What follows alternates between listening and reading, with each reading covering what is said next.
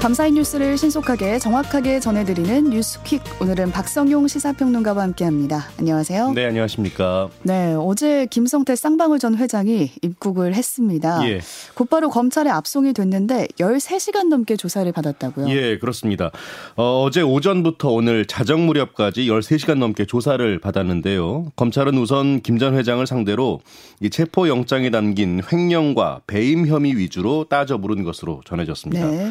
이 입국 전후로 혐의를 대부분 부인했었죠. 이 김 전 회장도 진술 거부 없이 조사에 임한 것으로 알려졌습니다. 이 김 전 회장은 수원구치소에서 밤을 보낸 뒤에 오늘 오전 다시 검찰에 나와서 조사를 받을 예정인데요. 이 검찰은 조사를 마치는 대로 오늘 안에 구속영장을 청구한다는 방침입니다. 네, 일단은 다른 혐의도 있는데 횡령과 배임 혐의 위주로 조사를 했고 그 예. 혐의로 우선 구속영장을 청구한다는 방침이고요. 예. 앞서 입국 직후에 공항에서 짧게 심경을 또 인터뷰했더라고요. 예, 그렇습니다. 국민께 심려를 끼쳐 죄송하다라고 했고요. 특히 이재명 더불어민주당 대표나 이 대표 측과의 관계, 연락 여부에 대해서는 모릅니다라고 짧게 답했습니다.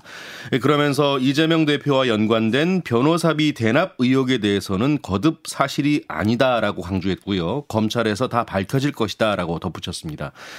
김 전 회장은 여러 의혹의 중심에 서 있는 인물인데요. 이 말씀드린 대로 이재명 대표의 변호사비 대납 의혹을 포함해서요. 이 쌍방울 그룹 내 횡령 배임, 이 대북 불법 송금 의혹 등을 받고 있습니다. 네, 조사 어떻게 이루어지는지 진행 과정 보도해드리겠습니다. 또 윤석열 대통령의 해외 순방 소식도 보겠습니다. 아랍에미리트 일정을 마무리하고 어제 스위스에 도착을 했습니다. 네, 세계 경제 포럼 연차 총회죠. 다보스 포럼 참석을 위해서 스위스에 도착을 했는데요. 참고로 다보스 포럼은 세계 각 나라 정상과 경제계 인사들이 모이는 민간 주도의 국제 회의인데요. 한국 대통령이 직접 현장에 참석하는 건 이 박근혜 전 대통령 이후 9년 만입니다. 윤 대통령은 내일 다보스 포럼 단독 특별 연설에 나서는데요. 공급망 강화를 비롯해서 청정에너지 전환, 디지털 질서 구현을 위한 국제 협력, 또 연대기를 제시할 예정입니다. 네, 관련해서 다보스 포럼 관련해서는 2부에서 좀 더 자세히 다뤄보겠습니다. 앞서 방문한 아랍에미리트에서는 좀 굵직한 경제 성과를 내서 주목을 받았었잖아요. 사실. 예, 그랬죠. 근데 이외에 이란 관련 발언 때문에 지금 논란이 일고 있더라고요. 네. 앞서 3박 4일 동안의 아랍에미리트 방문을 통해서 300억 달러라는 대규모 투자 유치 성과를 냈죠. 네. 그런데 우리나라의 파병 부대인 아크 부대를 방문해서 한 발언 때문에 논란이 일고 있습니다. 윤 네. 대통령은 이 형제국의 안보는 바로 우리의 안보다. 아랍에미리트의 적은 가장 위협적인 국가는 이란이고 우리의 적은 북한이다. 이렇게 말을 했는데. 네, 이 발언이 문제가 됐어요. 예, 그렇습니다. 이란 외무부가 이 발언을 곧바로 지적한 겁니다. 한국 대통령의 발언을 심각하게 지켜보고 있다 평가하고 했다고 했고요. 그러면서 한국 정부의 설명을 기다린다고 덧붙였습니다.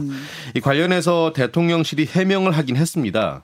이란과의 양자관계와는 무관하고 장병들을 격려하기 위한 취지의 발언이었다고 설명을 했고요.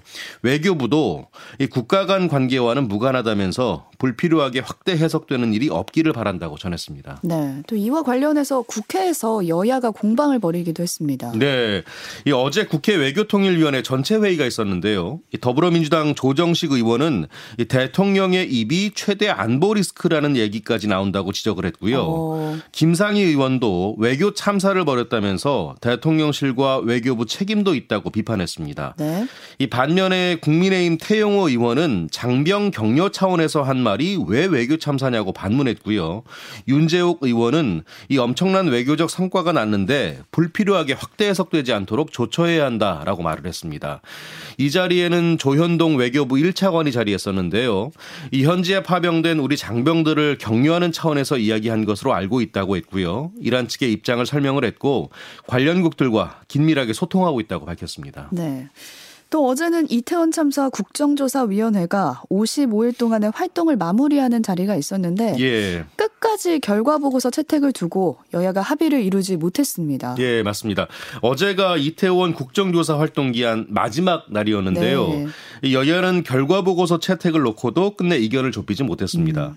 국민의힘은 모든 책임을 윤석열 대통령과 이상민 행정안전부 장관에 덮어씌우려 한다면서 보고서 내용에 동의할 수 없다고 반발했고요. 이 반면에 민주당을 비롯한 야3당 의원들은 대통령의 사과와 이상민 장관 파면 촉구를 담아야 한다라고 맞섰습니다. 네. 결국 여당 의원들이 퇴장한 가운데 야당 야3당 단독으로 결과보고서를 채택했는데요. 이상민 장관과 윤희근 경찰청장 등 이 증인 8명을 위증 등의 혐의로 고발하는 안도 단독 처리됐습니다. 네, 큰 소리가 나기도 했어요. 예, 자 유족들이 퇴장해버린 여당 의원들에게 항의를 했는데요. 이 과정에서 몇 분이 결국 쓰러져서 병원으로 옮겨지기도 했습니다. 네, 이번 특위를 두고 국민들은 어떤 평가를 내릴지 봐야겠습니다.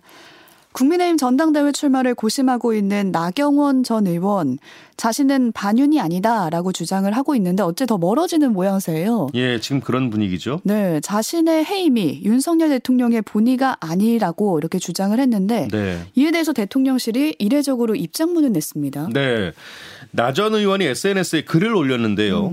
해임이 대통령의 본의가 아니라고 생각한다. 전달 과정에 왜곡도 있었다고 본다. 이렇게 밝혔습니다. 네. 그러면서 대통령을 에워싸서 눈과 귀를 가리는 여당 지도부는 결국 대통령과 그 지지 세력을 서로 멀어지게 할 것이다 라고 강조를 했습니다. 이후에 반나절 만에 김대기 대통령 비서실장 명의의 입장문이 나왔는데요. 대통령이 그 누구보다 여러 국정 현안에 대해 정확하게 파악하고 있다라고 했고요. 그러면서 대통령의 정확한 진상 파악에 따른 결정이다라고 밝혔습니다. 대통령실이 공개적으로 나 전 의원의 주장을 반박한 건데요. 나 전 의원은 일단 드릴 말씀이 없다면서 말을 아꼈습니다. 네, 이런 가운데서 출마 선언을 할지 당권 도전을 할지 한번 주목해 봐야겠습니다. 대장동 개발 사업 특혜 의혹을 수사 중인 검찰이 확보한 진술에 우병우 전 청와대 민정수석의 이름이 있다. 이런 보도가 나와서 관심을 끌었는데요. 우 전 수석이 정영학 회계사의 변호인으로 활동했다. 이런 진술인 거죠. 예, 매일경제 보도인데요. 2014년 초 이 대장동 사업 금품 로비 사건에 대한 조사가 시작이 되자 이른바 이 대장동 원년 멤버로 불리죠. 이 정영학 회계사와 정재창 씨가 우 전 수석을 찾아가서 면담을 하고 도움을 받았다는 진술을 검찰이 확보한 것으로 알려졌습니다. 네. 우 전 수석이 이들에게 법률적 조언을 해줬다는 진술을 했다는 건데요. 이 당시 정 회계사와 정 씨는 이곳에서 자문단으로 일했다고 합니다. 이들은 우 전 수석에게 정식으로 선임계를 제출한 건 아니지만 수임료로 1억 원에서 2억 원 정도를 낸 것으로 전해졌습니다. 현재 대장동 수사팀은 우 전 수석이 이재명 더불어민주당 대표의 성남시장 시절 이 불법 정치자금 의혹에 대해 일찌감치 알고 있었던 점에 주목했다고 했는데요. 이에 대해 일단 우 전 수석은 대장동 주요 피고인들과 일면식도 없다라고 전면 부인했습니다. 네. 어제 또 잠깐 카톡 메시지가 안 가는 일이 있었어요. 또다시 장애가 발생한 건가요? 네. 어제 오후 한때 카카오톡의 메시지 송신과 수신이 제대로 되지 않았고요. 카카오톡 PC 버전과 모바일 버전의 연동이 이루어지지 않는 경우도 확인이 됐습니다. 카카오 측은 어제 오후 2시 9분부터 약 9분간 일부 이용자의 PC 버전 로그인 불가, 또 메시지 수발신, 리액션 등의 부분 실패가 있었다고 했고요. 이 장애 감지 즉시에 긴급 점검을 진행해서 모두 정상화됐다고 전했습니다. 다만 아직까지 문제가 발생한 원인은 정확하게 밝혀지지 않았는데요. 일단 카카오 관계자는 서비스 장애 원인에 대해서는 내부 확인 중이라고 전했습니다. 네, 9분 정도 오류가 있었고 이후에는 정상화가 됐습니다. 예. 또 수도권 광역 급행철도 GTX C 노선이 반대 집회와 관련해서 공금 유용 의혹이 불거졌습니다. 예. 무슨 일인가 봤더니 서울 서초구 은마 아파트 재건축 추진위원회 또 입주자 대표회가 위법사항 적발로 수사를 받는다고요. 예, 앞서 추진위는 은마 아파트 지하를 GTX 노선이 지나면 안전 문제가 생길 수 있다면서 우회를 요구했고요. 노선 시공사인 현대건설이 속한 현대차그룹 정의선 회장 자택 인근 등에서 집회를 벌여왔습니다.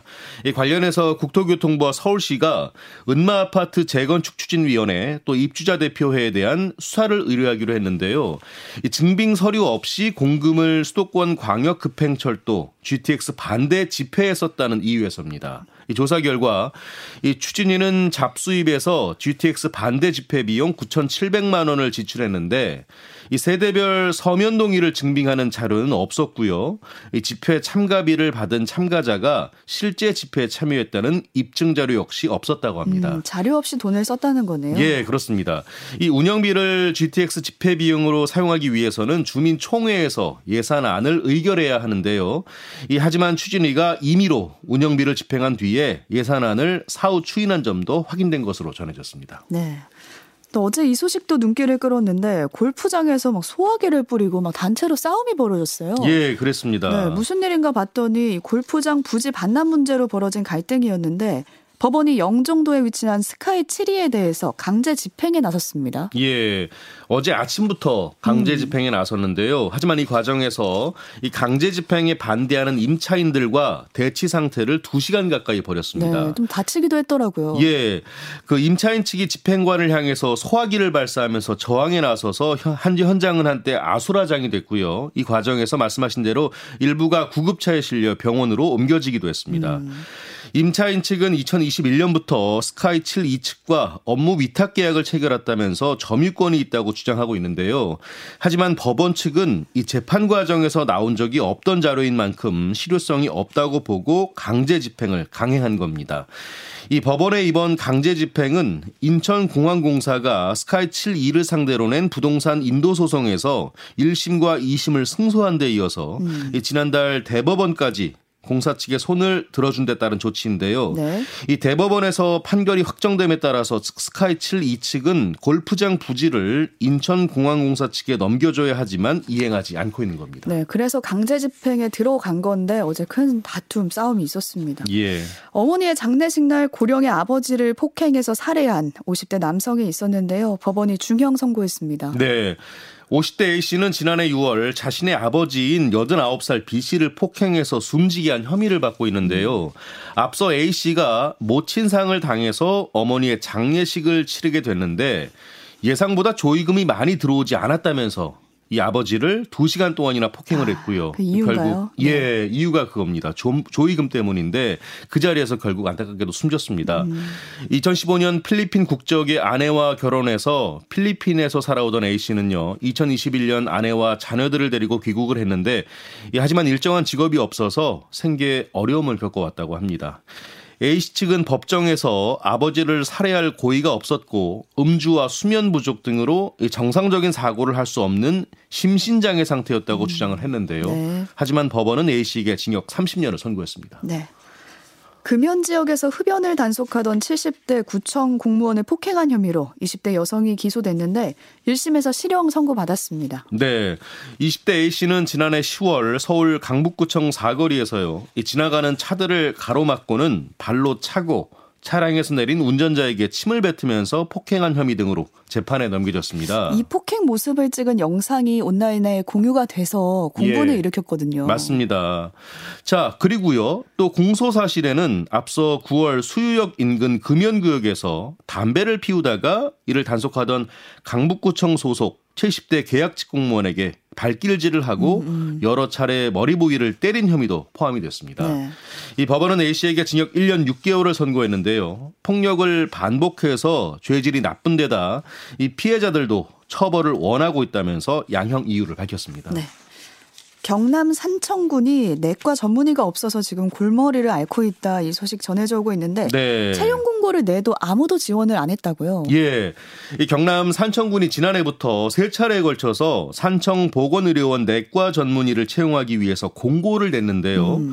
단 한 명도 지원하고 있지 않다고 합니다. 이 채용 조건은 연봉 3억 6천만 원의 2년 계약이고요. 네. 연장도 할 수 있다고 하는데요. 근데 지금까지 문의 전화도 없다고 합니다. 네, 연봉이 적은 것도 아닌데. 예. 자, 산청보건의료원은 원장 1명과 군복무를 대신해서 의료취약지역에서 근무하는 공중보건이 7명이 진료를 담당하는데요. 이 종합병원급 진료와 입원 치료가 가능해서 지역 주민들이 자주 찾고 있지만 이 내과 전문의가 없어서 지난해 4월부터는 제대로 치료를 하지 못하고 있다고 합니다. 네. 자, 이런 현상에 대해서 이 필수 의료 기피 현상에다가 의료 수도권 집중이 겹쳐서 나타난 문제라는 게 지역의료계 설명인데요.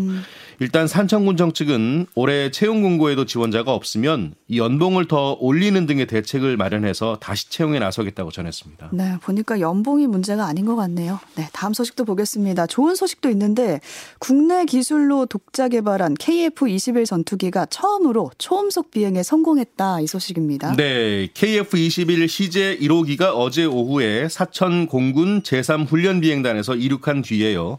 이 남해상공에서 고도 4만 피트로 비행하면서 처음으로 마하 1, 약 시속 1200여 킬로미터를 돌파했습니다. KF-21은 지난해 7월 최초 비행에 성공한 뒤에 현재까지 80여 회 비행을 거쳐서 이 고도와 속도 같은 비행 영역을 확장시켰는데요. 6개월 만에 이 초음속 비행까지 성공한 겁니다. 이번 초음속 비행 성공은 초음속에서 기체의 구조적 안정성이 유지될 수 있다는 것을 보여준 것이라고 하는데요. 또한 국내 기술로 개발한 항공기로서는 첫 음속 돌파라는 성공의 의미도 갖는다고 합니다. 네, 그래서 놀라운 성과다라는 평가 나오고 있습니다. 박성용 평론가와 함께했습니다. 고맙습니다. 고맙습니다.